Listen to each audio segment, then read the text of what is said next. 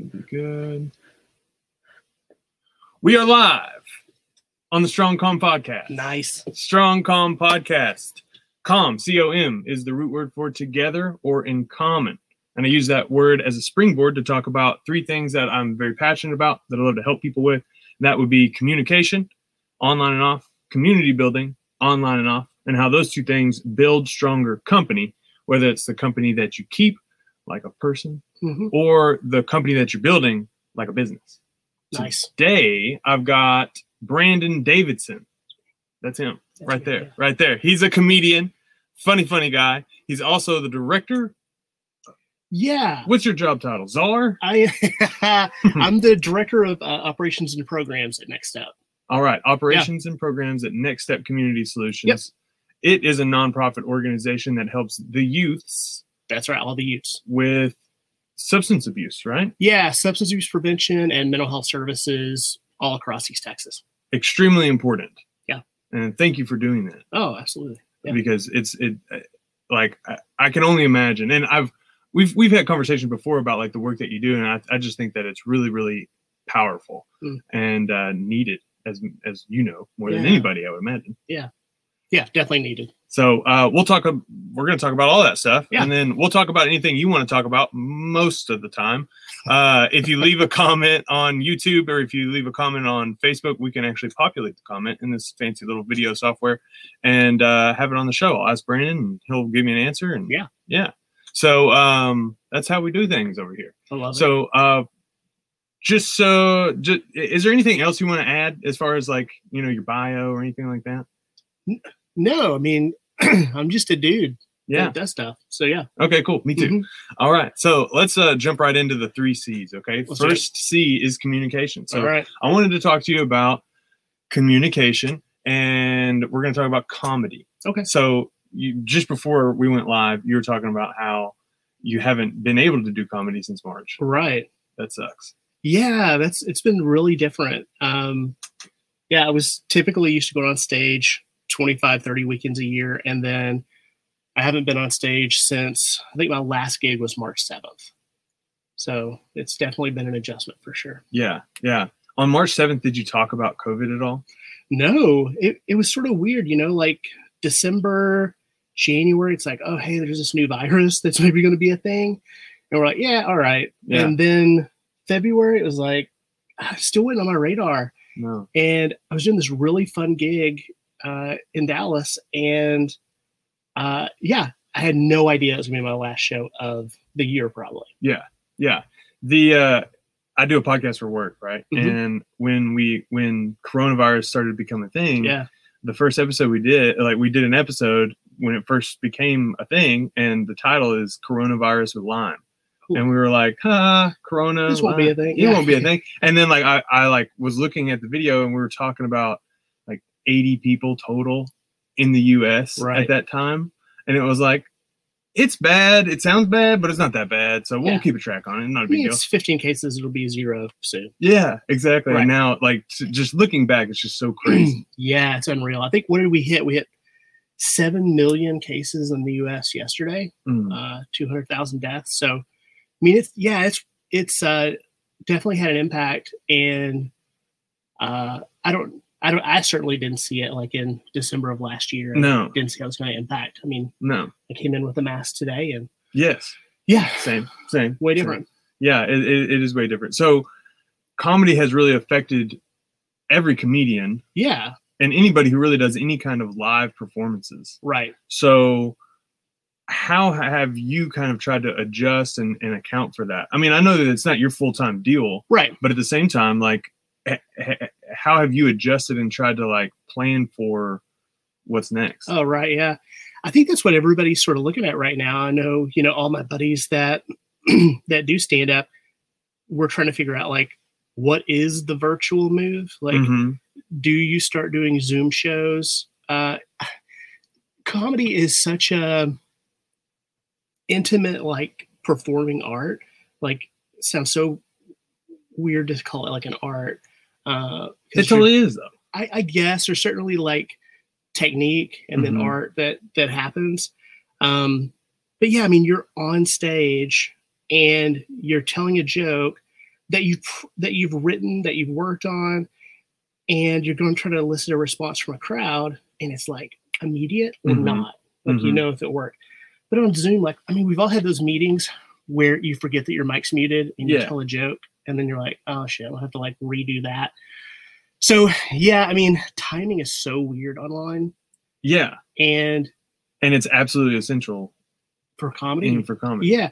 And if like people don't have their mics unmuted, you you'd like to be able to hear them laugh. hmm Um, but that's just so weird. So I haven't I haven't jumped in to do anything like online other than hopping on buddies like live streams and stuff like that.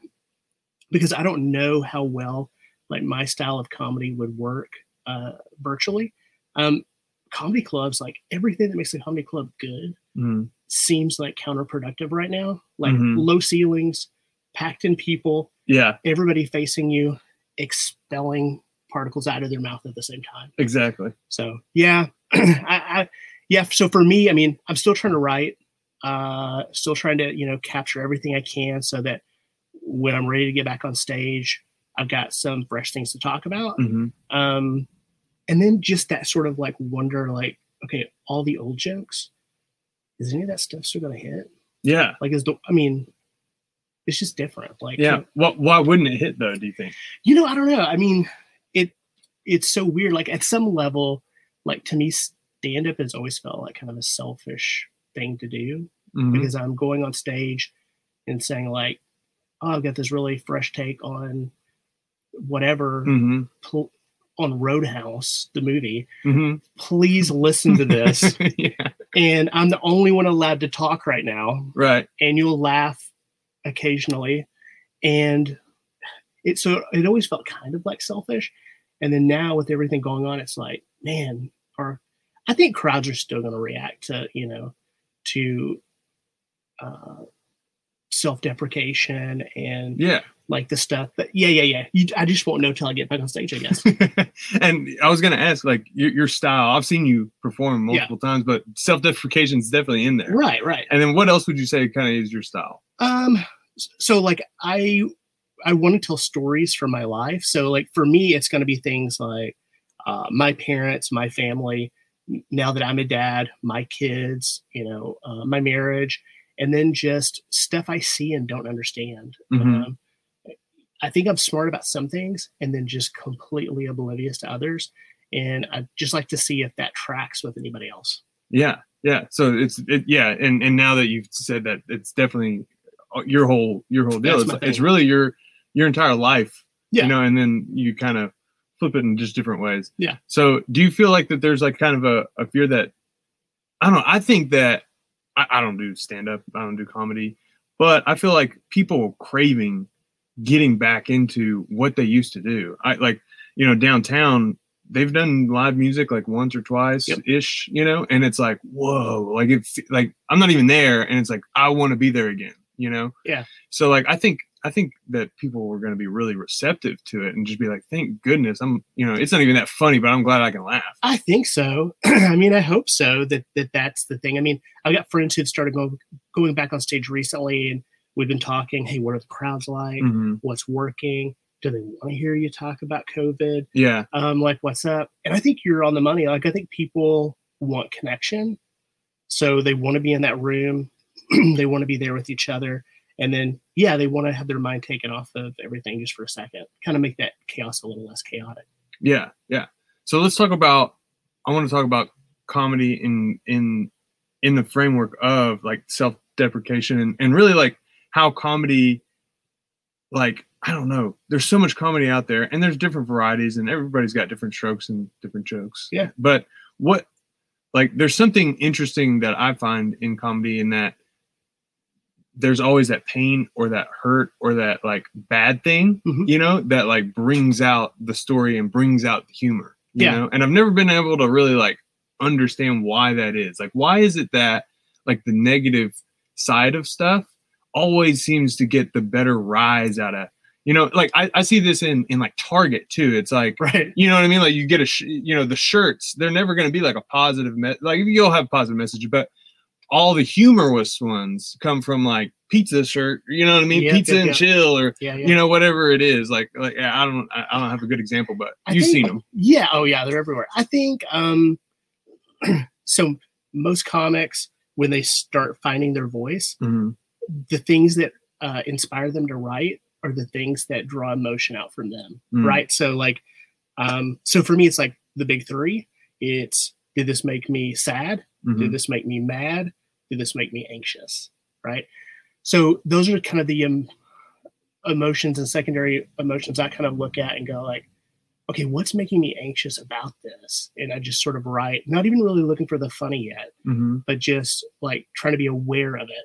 And if, and when I realize that that's a relatable, that hey, we're all, you know, when when you're in a relationship, we become anxious about like how are we as like a partner to somebody else, Mhm. um, and going like, oh, I think that's pretty universal, Mhm, right? mhm. Or like when you become a dad, like going like, oh man, at what moment do I become my parents? And is that like a common fear? Or like uh just the anxiety around having like certain convos with your kids, right? And and so or the things that piss you off, you know, like you know, uh, whether it's the drive to work or whatever, and trying to just kind of flesh that out and go, okay, what is it that is eliciting that emotion from me? Mhm. and how do I um, write about that? And then at some point, you got to find a way to make it funny, whether it's like a misdirection or um, or revealing something about yourself. Um, yeah, Mhm. It's super interesting. So so like you think of it you you think of it from an emotional point of view when you kind of sit down and start. I do. So there's really kind of two ways I look at stand up. One is what is it that makes me laugh? Mhm. So if something just really hits me funny, then I'm like, oh, I got to write that down. Mhm. and it's probably annoying to people around me, but if I'm having a convo with somebody and I make them laugh, sometimes I'll just rip my phone out and be like, okay, that's a good line. you know, like I may need to use that again. Yeah. And I mean, I've got like fragments in a folder on my phone that if I'm working a bit and I'm like, I don't know, it needs a little something else, I'll go through that. And it's maybe lines I've used in convos. And I'm like, oh, let's try that as a tag on that joke right. it got a laugh maybe in this context can I actually pull it into this one and see if it works and that's where you're kind of always like a b testing you Mhm. know um is is the specificity of this brand of car funnier than this brand of car Mm. or is this number funnier than that number Yeah. um That's so funny how like dialed in like and and technically it, it matters though.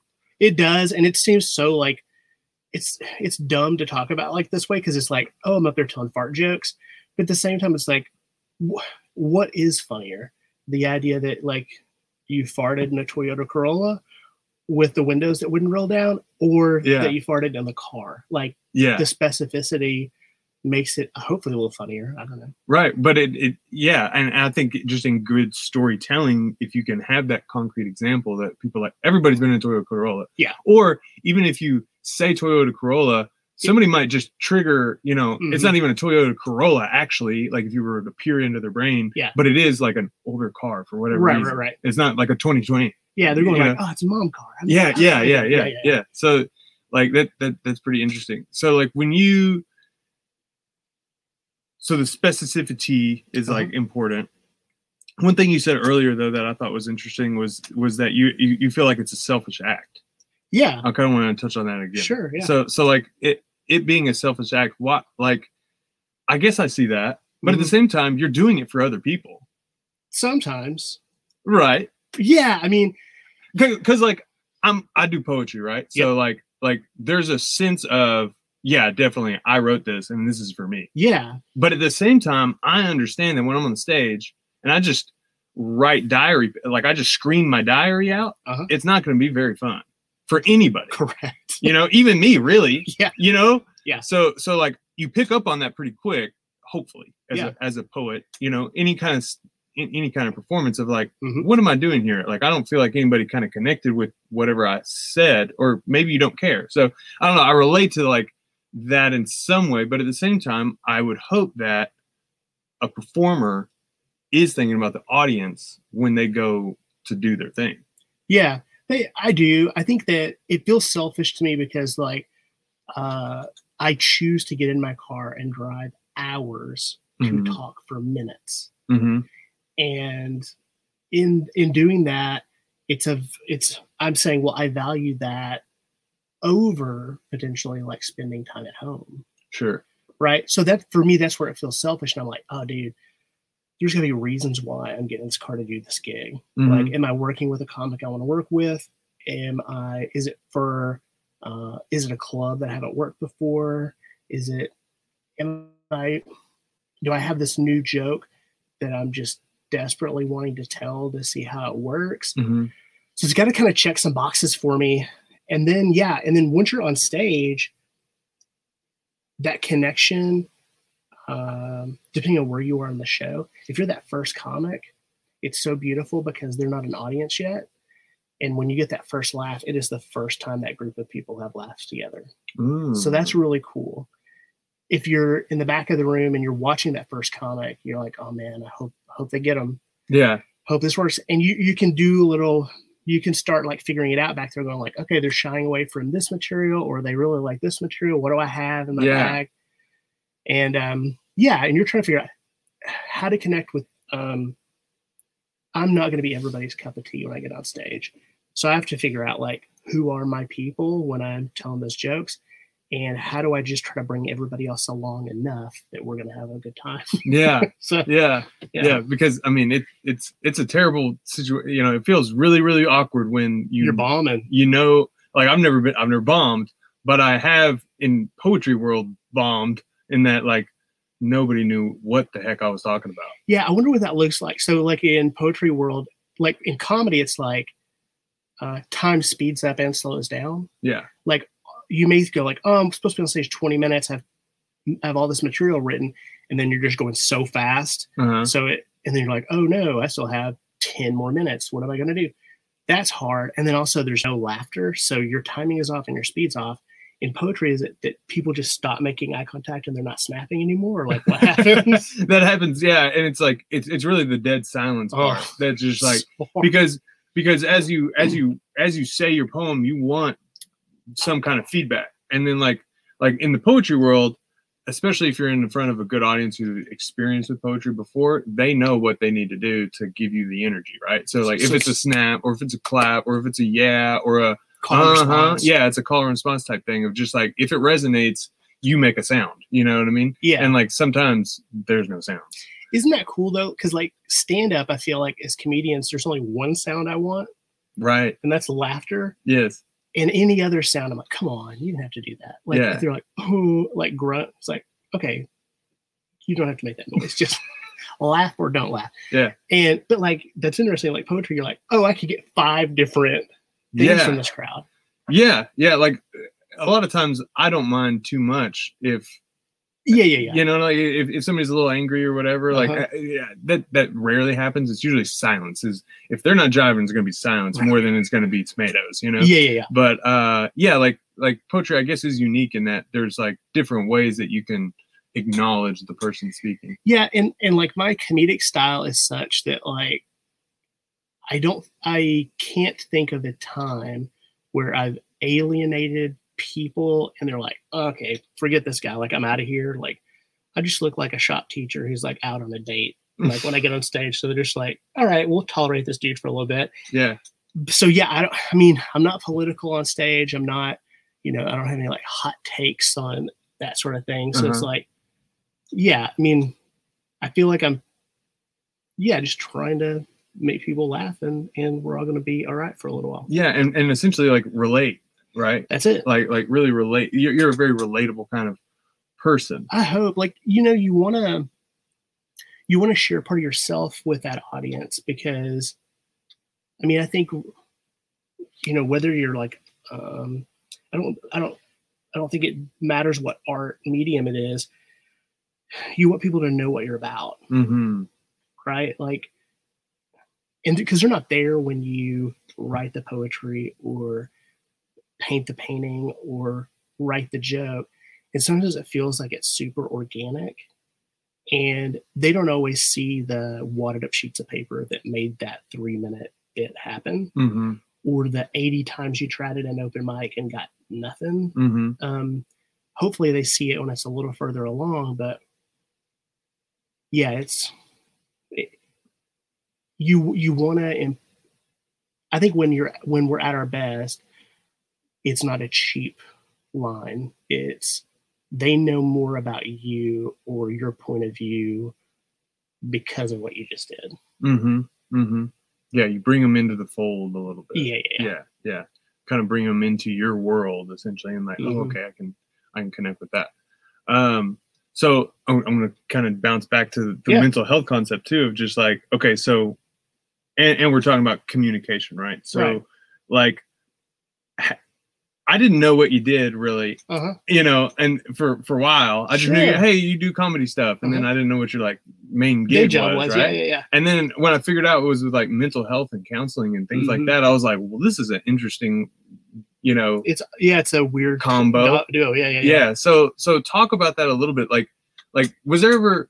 I mean, you're just being you, right? Yeah. So there there's, but at the same time, you want to know let people know what you're about, like you said. So so was there ever uh, a point where you said, okay, I'm writing like two different things here? Oh, that's Was a good point. was it ever difficult for you to be like like i'm i'm knowing that there's some sort of uh struggle or brokenness you like like you mentioned the emotions you're looking for sad Mhm. mad you know Mhm. uh in comedy and then you're also doing the mental health where those emotions are are ripe and you're trying to bring people out like you're i guess the commonalities that you're trying to bring both of them out of those things Yep. you're trying to bring people up to a higher level but what did what kind of Where's the dissonance there? I think Yeah. like I think in both those spaces, whether it's on stage or through the work at Next Step, I think it's trying to destigmatize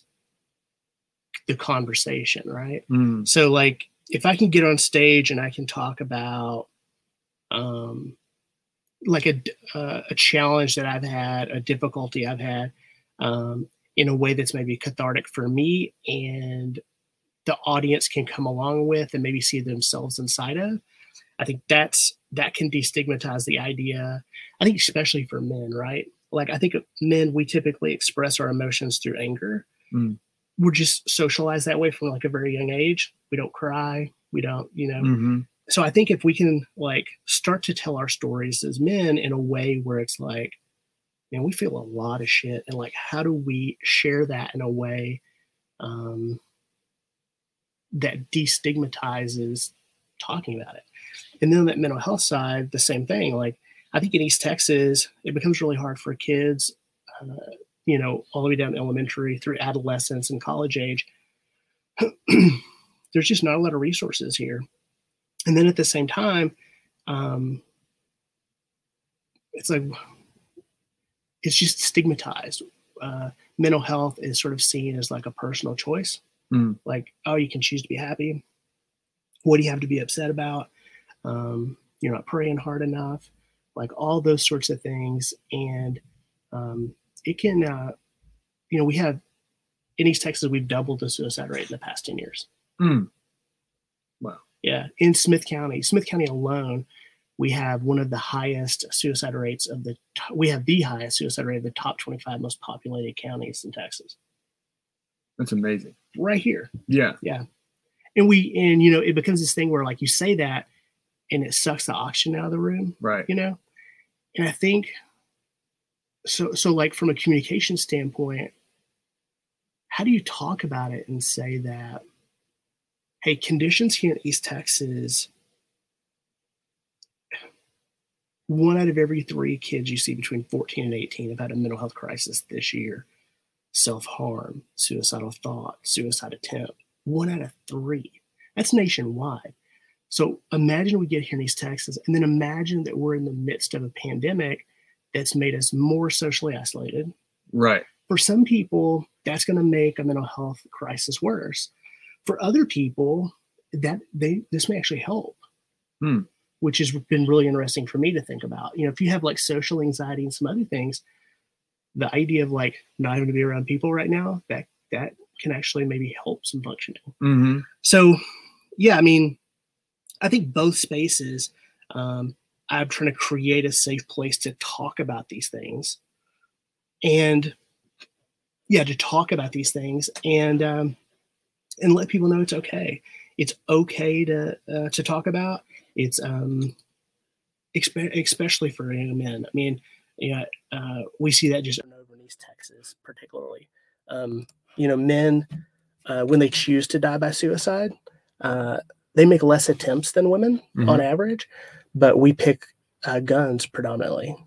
So it's a very like lethal way, uh, and so um, just just getting young men to talk about when they're not okay, um, having somebody they can talk to, you know, having a trusted adult. Um, when we talk about kids and adolescents is so important. Yeah. Before we jump into the work with next step, Oh, yeah, yeah. you know, a little bit deeper, Sure. um, I wanted to kind of let's button up the communication part Mm. with with two things to Yeah. where like we're talking about comedy, mental health. So like the anatomy of the conversations. Uh, Like I'm curious to get your quick, your hot take. Yeah. You're not a man for hot takes, really, but Nah, but one. at the same time, Yeah. just it, it just kind of came to mind of like a, maybe a good way of like getting a, a constructive thing out of it. So along the lines of communication, I wanted to see what your thing, your your take is on what is the anatomy of like a a joke or maybe a comedy comedy bit. Yeah. you know, like if you if you were to break out all the parts, you don't have to say like you might you, it, maybe it's one single joke. I'll leave it up to you, like one single joke or like an entire ten minutes. You see what yeah. I'm saying? Yeah, yeah. An entire act and then I- I'm curious of it, I want to get your take on what's the anatomy of a conversation about mental health Mhm. with e- either either as the person that's trying to help or the person that's trying to ask for help. Right. So yeah, on the comedy side, for me, it's um okay, what got a laugh out of me and how do I package this in a way that um that the crowd can digest? That's one place. And then the other part is that emotional stuff we talked about earlier. Like what what gets me a- angry, what gets me sad, what gets me anxious.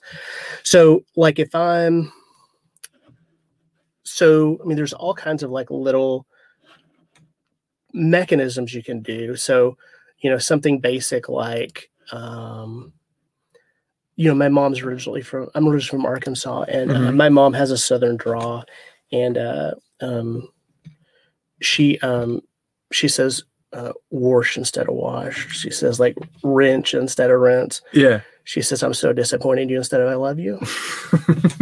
right. So like so like so that joke yeah. is like the rule of thirds, right? Like I'm listing three Yes. things. Two create a pattern. The third one breaks the pattern, right? Yes. Wash instead of wash. You're like, oh yeah, my grandma does that. Uh-huh. Rinse instead of rinse. Okay, I feel him. What's and then the third one breaks the construct. It actually like creates tension and releases it, hopefully, Yeah. right? Um, but then also like there's this weird truth there too, right? That you're then sharing a part of yourself with the crowd. And that's a joke sometimes where the, the audience goes like, oh, and then others where they're like, oh, you know, they they they laugh because of the surprise Mm-hmm. of that turn. So like that's sort of a construction there. I think on my like more storytelling things, it's okay, let me write out the story, exactly what happened, and then let me find those details in the story. Can I write a joke off the detail? You know, can I um so if I'm talking about uh a Rubik's cube in here, like what are what are some associations I can make really quick about a Rubik's cube that's going to pull the crowd along?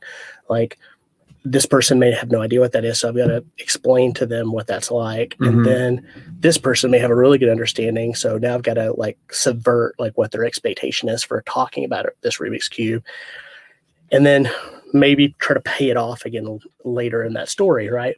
So first storytelling is just yeah, writing it down the way it happened, and then going back in and kind of filling in those details and i guess some people really want to like like button up that joke at the end to sort of tie it all back together i do that most of the time but sometimes it's really fun to let something just storytell break apart Mm-hmm. and let the room sort of laugh it out and then just a quick transition onto something else it doesn't all have to be pretty Yeah.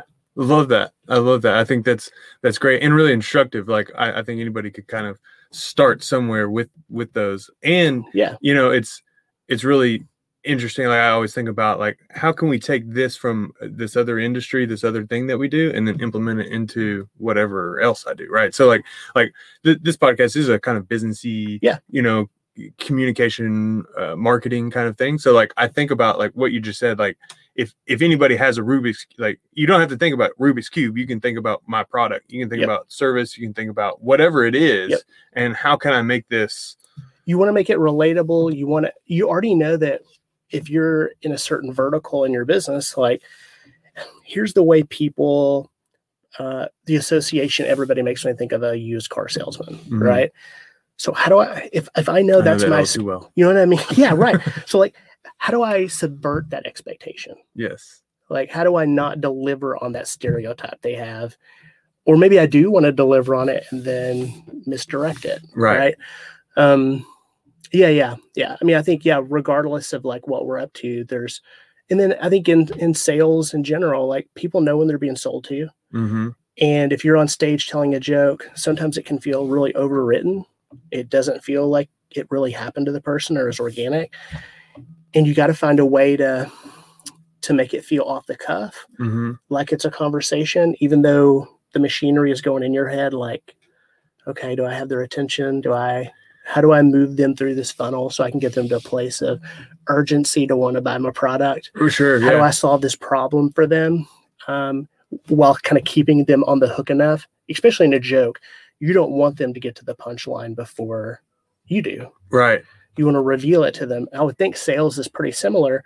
You want to be building interest and intention, and then you want to present that your pitch at that call to action at just the right time. Exactly. Exactly. So much of it is timing Right. and and understanding like, okay, how can I pace this person along Yeah. to where they feel confident in their decision with the right, you know, information all along the way. Yep. So yeah, it's that reverse engineer, you Yep. know, and com- comedians do it, Oh, yeah. salespeople do it, marketers do it. That's that's that's really what it's all about.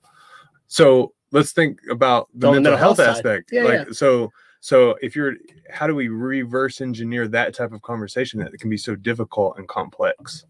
I think part of it with with adolescence. So let's take one of the like most uh, difficult things to talk about suicide. So if we're so if we're talking to a young person in East Texas, if I'm talking to a group of teachers and I say, "How many of you guys have students who stop by your classroom and they want to? They're like frequent flyers. They want to share their life story with you, right?" Mm-hmm. And hands go up, right? Teachers go, "Yeah, yeah, yeah. I've got three or four kids that stop by between these class periods, and they just share their whole life, right?" And I say, "Well, like, okay, well, like, what are your worries? What are your concerns?" Well, you know, I'm concerned that I don't have the tools I need to know if a kid is in like a crisis or non-crisis scenario, right? And so we like give them tools like, okay, here's how you can tell the difference between crisis and non-crisis. Here's how you can like start that conversation with it with a kid. And then when it comes to suicide, like um, the research is really clear. Like you want to get to the point quick. So what we teach is we at, teach them to ask the question, "Hey, are you thinking about killing yourself?" Mm. Just A to B, right? Not are you thinking about hurting yourself because a student may go, "No, that's I want to stop hurting," Mm. or "Hey, are you thinking about doing something you're going to regret?" No, I've been playing this for a long time. This isn't going to be regret. So actually, like Asking the hard question. asking that hard question and then being able to sit and hear the answer back and empowering those adults um, that work with young people to now know what to do. Yeah, so important. Yeah. and I think I think the reason you don't ask hard questions, and I mean this comes from the sales realm as well. It's like like sometimes you can get right to the heart of a deal by just asking that hard question. Yep. You know, and but I think a lot of times we we we stray away from that because we don't know what to do. Yeah, We don't know what to do with the answer afterward. right. So you have to have that. You have to be equipped with the right info. Yep. So so what do you do with that kind of in, you know, how do you sit with that? What kind of information do you? So if so what I so what we talk about a lot in our work is that suicidal thoughts common. you know, you know, I said earlier that about one out of every three kids between 14 and 18 have considered suicide in the Mhm. previous school year, right? So, so just letting a student know, hey, thoughts of suicide are common, but they don't have to be acted on, right? Like yeah. just that can be really important. And then trying to suss out, you know, what their level of planning is, right? So, like, um, do you have a plan? Mhm. Have you decided how you would um, die by suicide if you if you did? Have you written a note? Have you given away any of your possessions? Right, and like uh, a higher level of planning is always a higher level of risk, but a lower level doesn't mean there's lower risk because with teens there's so much of like so much of it is impulsive, Mhm. and so if a student says, "Yeah, I'm seriously considering suicide," and yeah, I have a plan, doesn't matter that they haven't quite decided the means or the time. We want to act on it. We want to act on it quick. So, you know, we want to get if we're on a school campus, then you know we want to use whatever suicide policy the school has. Um, we want to let the parents know, and we want to make sure that we can get the kids the support that they need as quickly as we can. Yeah, yeah. So I want to broaden the conversation up Yeah, a yeah, little bit. Um, so when and I think those are excellent. That, like I really appreciate you sharing that. You know, Cool, I, I yeah. think that's really, really great. Um, so within the realm of mental health, Yeah. Now, like, you know, we started talking about just the context of America. Yeah. You know, or well, just COVID really. But at the same time, like I think about this mental health thing as this is all played out Mhm. and like i consider myself fortunate because i have i have a job hmm i have you know i'm like i've chelsea you know, and i've talked about this multiple times you know i'm 30 now i'm like what would i be doing at 23 Yeah, dude. i'd be screwed Yeah. i'd probably be with, be with my parents Uh-huh. maybe i don't know but like i was barely getting by back then and this was not happening right. you know and i was full-time in the restaurant right so like Mm-hmm. i'm so thankful Oh yeah. so like so like i think about you know i've i still have friends that are in the restaurant industry Yep. and then like i just think about young people who are just trying to get started and you know they might feel like there's barriers prior to this and now there's even more barriers Yeah. you know so like i think about that and i think about man like how can how can people see the the silver lining or a, a brighter day when we've got so much crap getting thrown at us every day you know what i mean like we Mhm. just the our media consumption everything's political Yeah. there's riots in the streets Mhm. like golly it's just it can be so exhausting so like like are these types of conversations that you try to help um help that that next step does try to help within families or within school systems like like how how are those conversations now like Right. So when we talk about like, so when we talk about mental health at like the individual level, uh-huh like uh, one of our counselors sitting with a student, like it gets like really practical really quick, like um, really trying to help them unlock. Uh,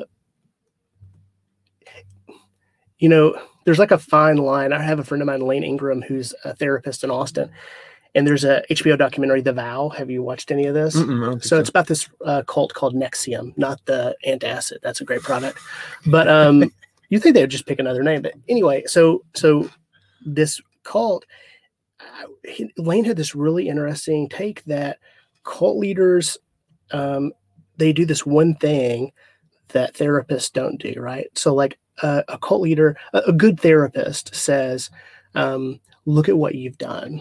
Look at the progress you've made. Look at these tools that you have now that are letting that are unlocking these new ways of thinking these new actions. Look at these new skills you have where like on the other side you've got this person going like you can only do this through me. Mm, i'm your only access to truth or um, knowledge understanding whatever. And so you know what we try to do at the individual level is really empower young people to go like what's your way forward? Like how do we inspire like hope? How do we help them move forward? How do we give them strength right?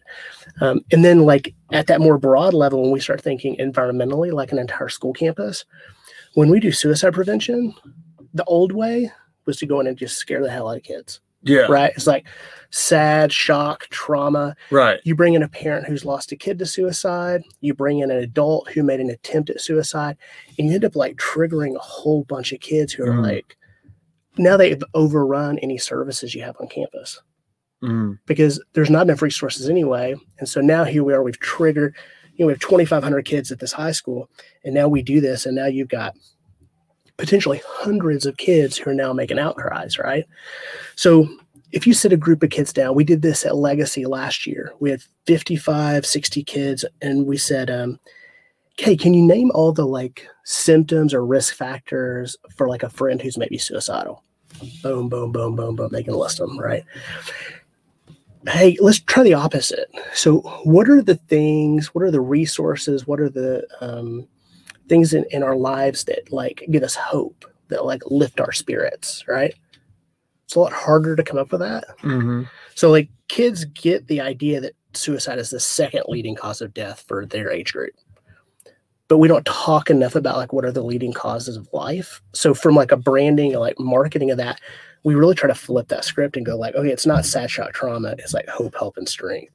Mm. How do we how do we build resiliency in kids so that when we're in a desert now where there's lack of resources, there's social isolation, how do we build um, those sort of the program we use it's called sources of strength. So how do we build strength in kids where they go okay i've got a mentor right?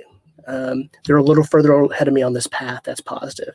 Hey i have been practicing generosity. Like that's a strength i have. Oh i've got positive friends right? Like i've got these three strengths so when life gets tough i've got support. Maybe for another kid they're like man when my parents got divorced it just completely bombed me out. But I've got these healthy activities, like I'm on the football team at school, and um, but and then you know my family support is kind of off right now, but my friend's family is super supportive, hmm and so like we teach kids this new way of kind of looking at um, taking bad things that happen to us and using it as an opportunity to build our strengths and increase our resiliency.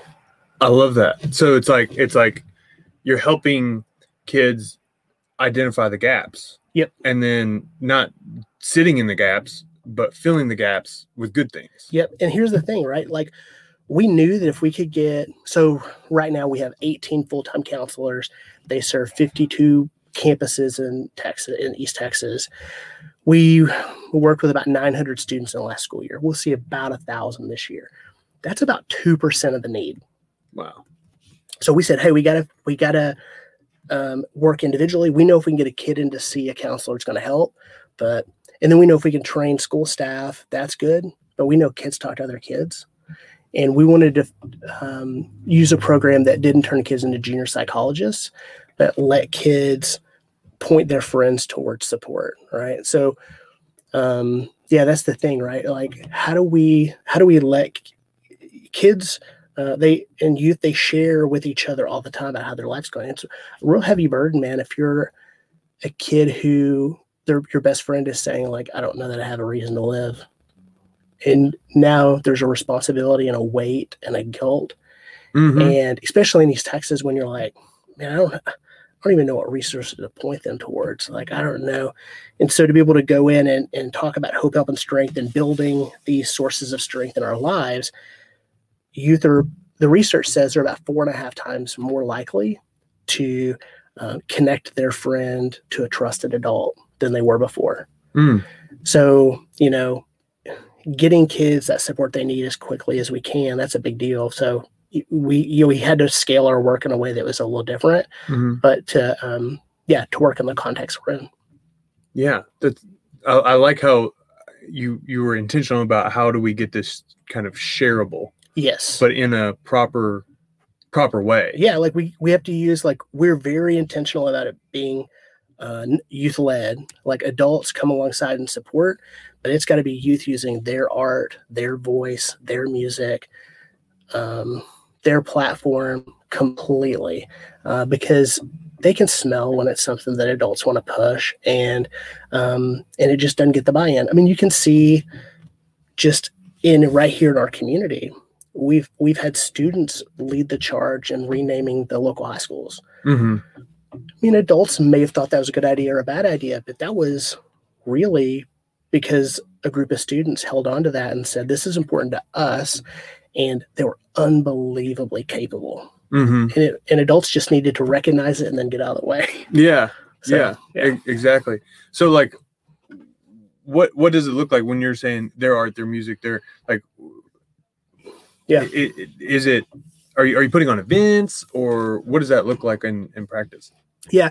So Is it all counseling or is it all is it is it small it's, groups? it's layered. Okay. So, you know, we're so this year we're working with 15 different school districts, and eight of those districts have all the layers of our programming. So they have the individual counseling, where we'll see any student on campus for any reason. Like we try to remove all the barriers. Parents don't have to miss work, they don't have to mess with insurance.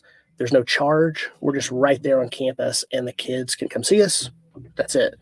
That's that's effective. We we also try to train school staff on how to identify issues, so we can make good referrals, so we can get kids help quicker. The average wait time in East Texas is about seven months to get mental health care. Mm. That's once they get a referral. We we were able to shrink it down to six and a half days on the campuses that we serve. Um, but we know we need to get like more. There's more students that could be referred than what Mhm. we actually have. Uh, and then eight of those school districts will do our suicide prevention program over top of that.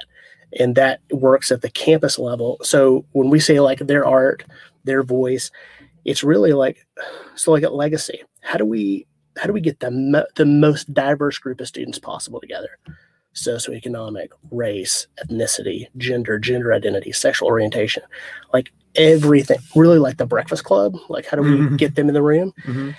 and and then we say okay this is our model this these strengths what do you think the best way is to share this on campus okay you think that's you think that's uh, some sort of collective art display that that identifies who the trusted adults are on campus okay let's do that oh you think that's um that's going to be us uh, creating video content social media content that first educates our peers on what these sources of strengths are. So we all have a common language before we, you know, can talk about it. Okay, let's do that. Oh, you actually want to do, um, you want to work with your teachers and say that uh, thankfulness and generosity is important, but you also know your friends have test anxiety around math. So you go talk to all the math teachers and say that now on the back of every test before you get started, you have to write three things you're thankful for. Mhm. And the research is really cool. Like kids report less test anxiety, and the teachers can actually see the stress level like decrease in their classroom. Wow, right? that's amazing. Yeah. What an idea. super super cool. Um, and uh, but but uh, and it can be hard sometimes, like as an adult, because you're like, oh man, if we just did this, this would maybe be interesting. But there's been some, yeah. The, uh, nationwide, other other groups have used similar programming to see what happens as uh, youth led. It's super powerful. Yeah. I, I read a book or well, I listened to a book one time and it said culture was co-created. Yeah, and uh, it really like changed the way that I think about things, and and you know it was kind of a stepping stone to this podcast. But like, like I really love how y'all go in and then you just take feedback and you're like, okay, well this is the torch, you know, here's how they want to run with it. Let's figure, you know, let's build the path around them. Yep. that's really really awesome. I, I really think that's cool. Instead of let's dim the lights, set up the video. Tell a dramatic story, get everybody to cry, and then figure it out and then bounce, go and then the next one. bounce. Yeah, exactly. yeah, it's just not effective. I mean, there's a lot of adults that can feel really good about that. Yeah, and go like, man, we delivered 800 presentations this year to 80,000 youth, and you're like, yeah, man, but what were the outcomes? like, yeah, exactly. you know, like, and I think about like uh 13 Reasons Why Netflix. I never watched it because for me it's it like uh, uh, not really important, but I, I didn't watch it because it's hard for me to interact with that kind of content of like, Sure. man, that's really sad. Yeah, I don't want to do that. Yeah. You know. So, but at the same time, it's kind of the same thing, right? It's like one to many mass media. Uh-huh. Here's a dramatic story, and then we wonder yeah, You know what I mean? Like- had real they they they have to sort of see some responsibility there. The the suicide attempt rate for girls in the target demo for that show increased by like 26%. right how sad. Right. Like Right. And then they had to add a disclaimer at the end that they're like, man, we really should have thought about this on the front end. yeah, You know, we're going to talk about suicide as a means for revenge and then wonder why people start to use it that way. yeah, Yeah. Yeah. yeah. It's it's Yeah. The medium is the message a lot of times. Mm, it's So. exactly exactly true. That's Marshall McLuhan, you guys. Look. I'm not gonna ever write it down. Me, uh, so, but yeah, I, I really like how you you go in and, and, and try to make it or as organic as possible. Yeah. Uh, and kind of working alongside with people, um, as to to kind of go from from youth and in, in high school and uh, you know really your your target in East Texas Yep. to kind of broaden it out a little bit. What?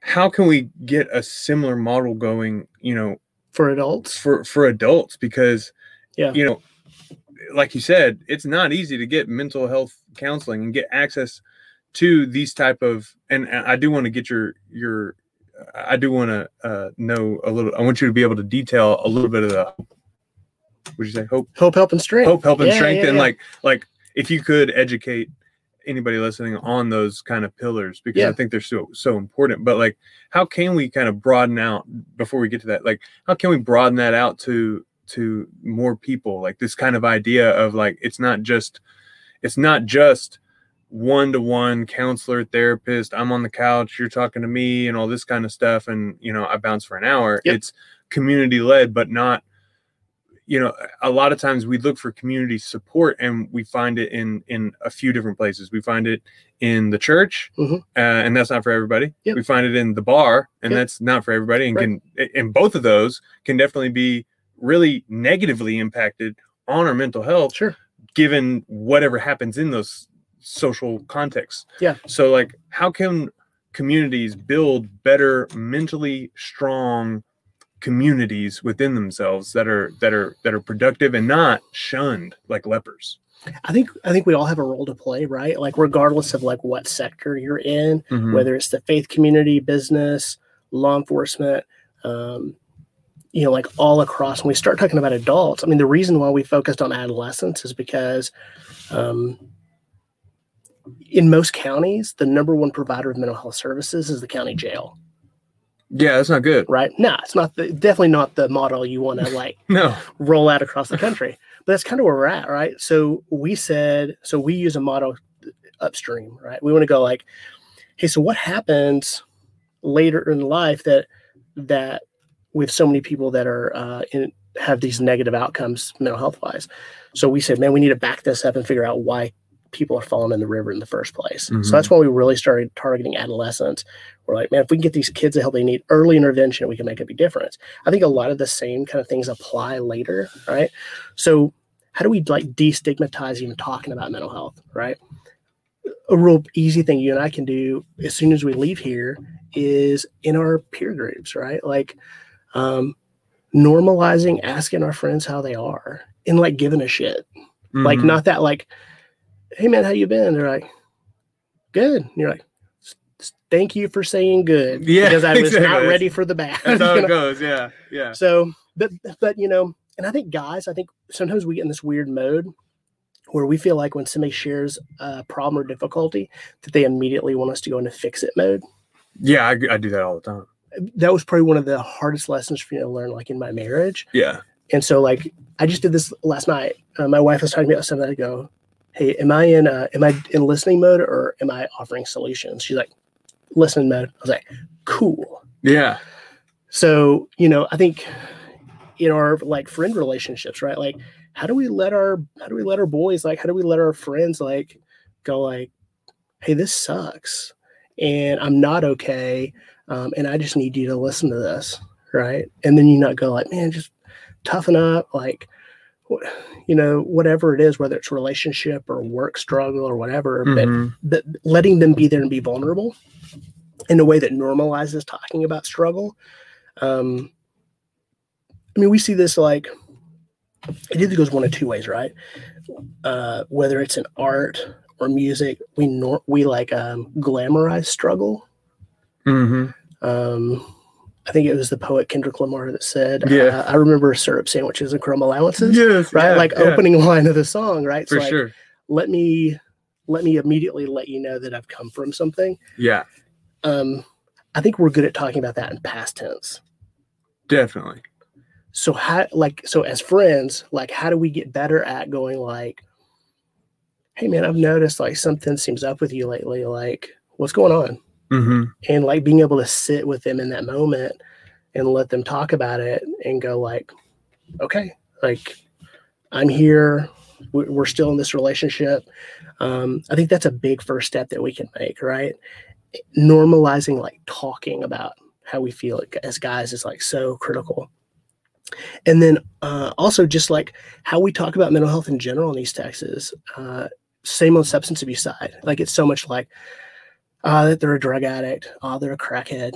And it's like, man, we just we just labeled that person. Like if you broke your leg, you wouldn't be like, oh, there's old broke leg. Like, Right. you know, it's like Yeah. or, or you know, oh, my brother's a schizophrenic. It's like, no, dude, your your brother has diagnosed as schizophrenia. That's not who he is as a whole person hmm and so like um you know uh i'm left-handed. Uh that doesn't that has an impact on my life right? Uh, i have anxiety and unipolar depression. That also has an impact on my life. That's not the totality of who i am right? Mhm. and i think a lot of times when it comes to mental health it's like so much weight is put on it that you're like man they're so broken. I don't even know how i can even Well, yeah, and I, th- I would think that the self talk's the same way. oh dude.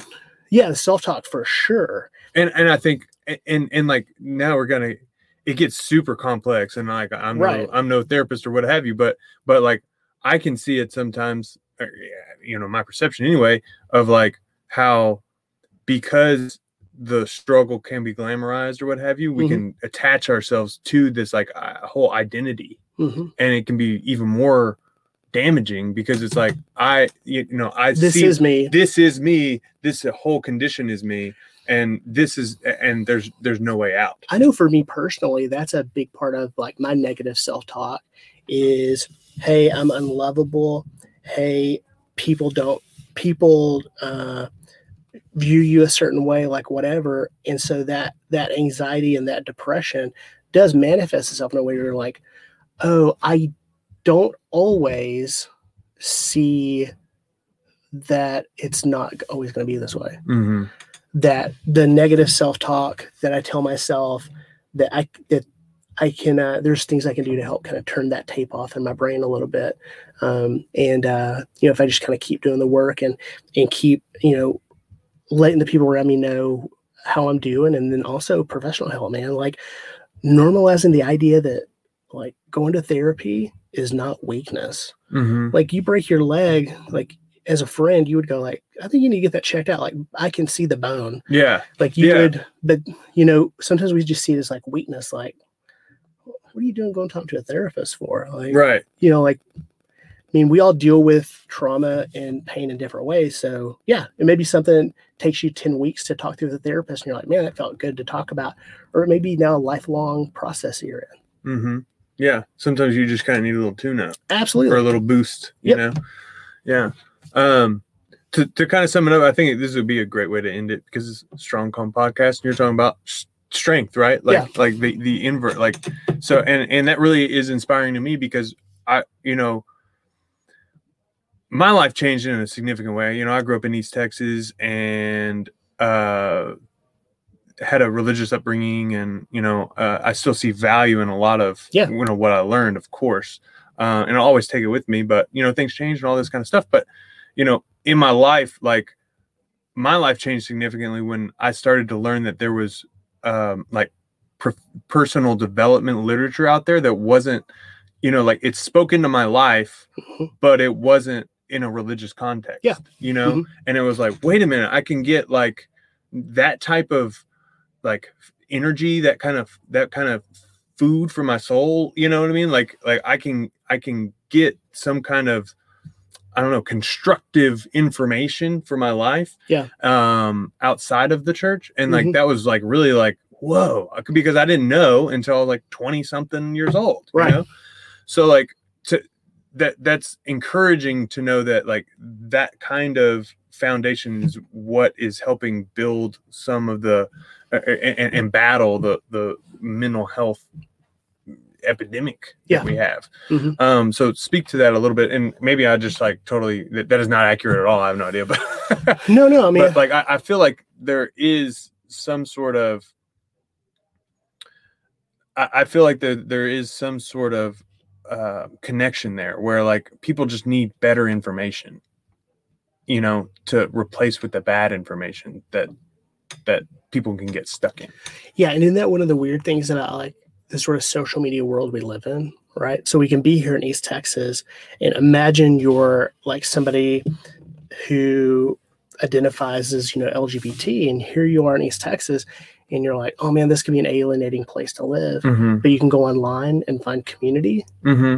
and you can find resources and you can find um, support Mm-hmm. and then at the same time you can find hate and vitriol right and um, it's all sort of right there. It's just like uh, amplified in like this new and powerful way right?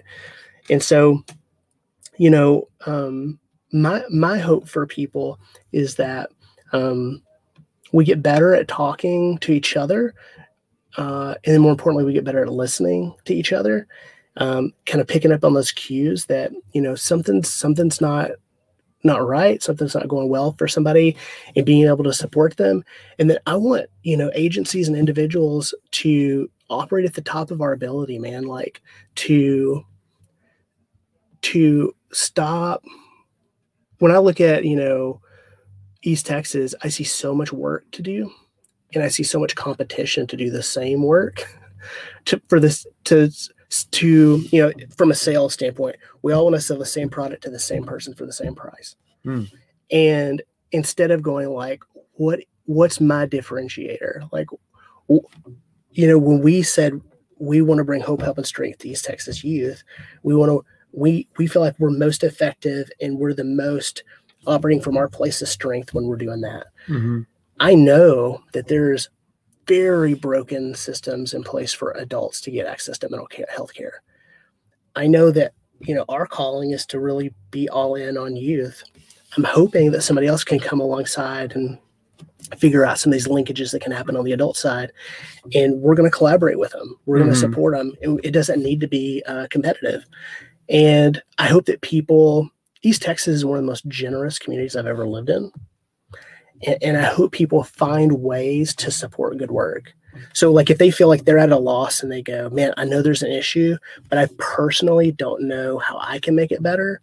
Like, I mean, it seems really cliche, but like that, the power of the pen, man. Like writing that check, Venmoing that agency, people that you've identified as doing good work, like supporting that good work um, is is so important, um, especially at a, the time we're in now. I mean, I know a lot of nonprofit agencies. Um, we've been really lucky uh, uh, financially, and um, but I know a lot of agencies that really struggle now because they can't do all the things they used to do to raise funds because of COVID. Mm-hmm. So, you know, we all have a part to play.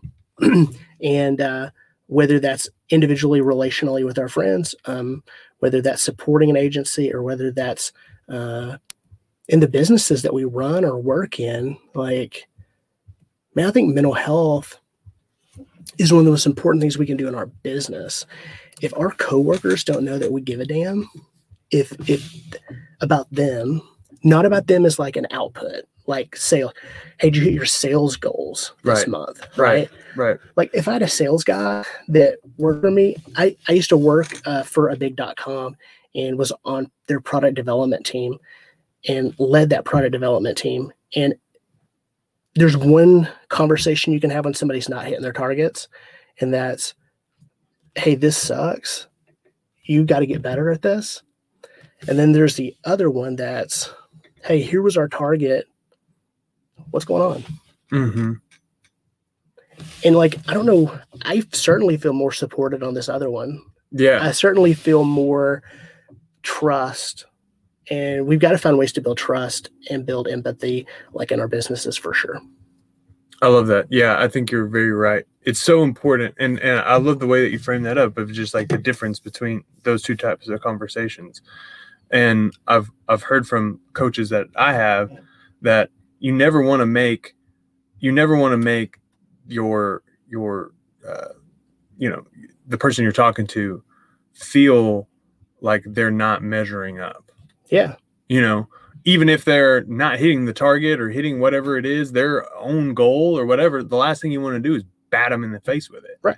And my goal as a leader, at next step is to remove obstacles so Yes. if so i see it as if if my people aren't hitting the goals that we've s- set together i certainly have responsibility there mm-hmm. so like what do i did i do a poor job communicating my expectations? Did i do a poor job of giving them the resources they need to meet my expectations? Did i do a poor job of um of you know the communication along the way? And then have i done a bad job of like supporting them and removing obstacles that allow them to do good work?